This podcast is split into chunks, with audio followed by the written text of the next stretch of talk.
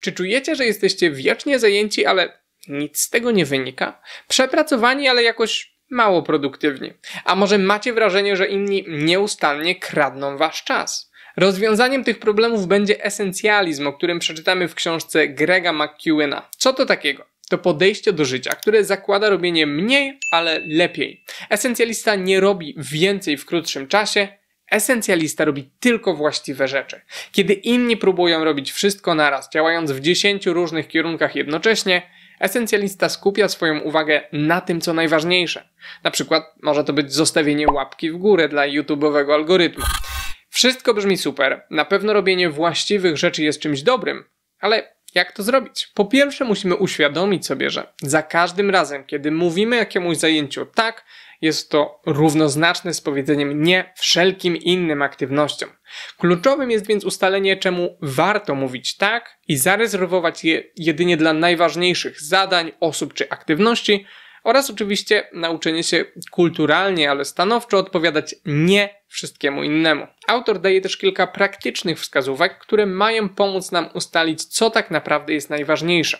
Podkreśla, jak istotne jest wygospodarowanie czasu, kiedy jesteśmy niedostępni dla świata, którego celem jest refleksja nad własnym życiem oraz planowanie. To taki moment, kiedy wyłączamy telefon i laptopa i możemy spokojnie pomyśleć oraz poczytać. Autor daje też wskazówki, jak nauczyć się znajdować to, co jest dla nas fascynujące, przez zadawanie właściwych pytań oraz prowadzenie dziennika.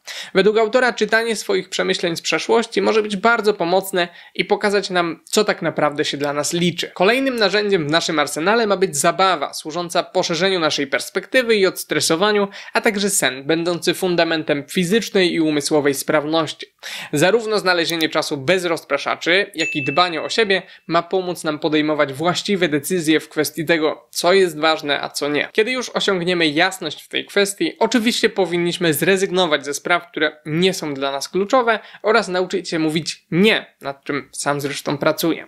Jak się okazuje, ludzie bardziej szanują osoby, które częściej odmawiają, a bycie mniej ugodowym koreluje z wyższymi zarobkami. Na początku mówienie nie będzie niekomfortowe i nieco niezręczne, ale jeśli chcemy sami decydować o tym, co robimy, kiedy i z kim, nie mamy innego wyjścia.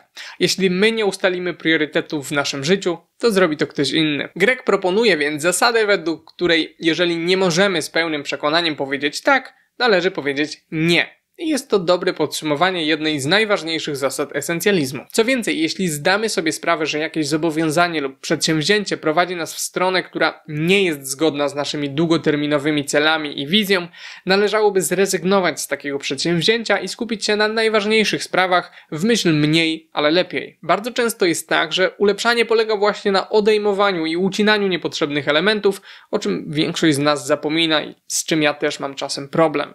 Autor książki namawia nas nas jednak do nieustannej eliminacji wszystkiego, co nie jest niezbędne. W dzisiejszym świecie jednak zdaje się, że wszyscy jesteśmy zajęci. Dlaczego? Bo wszyscy inni są zajęci.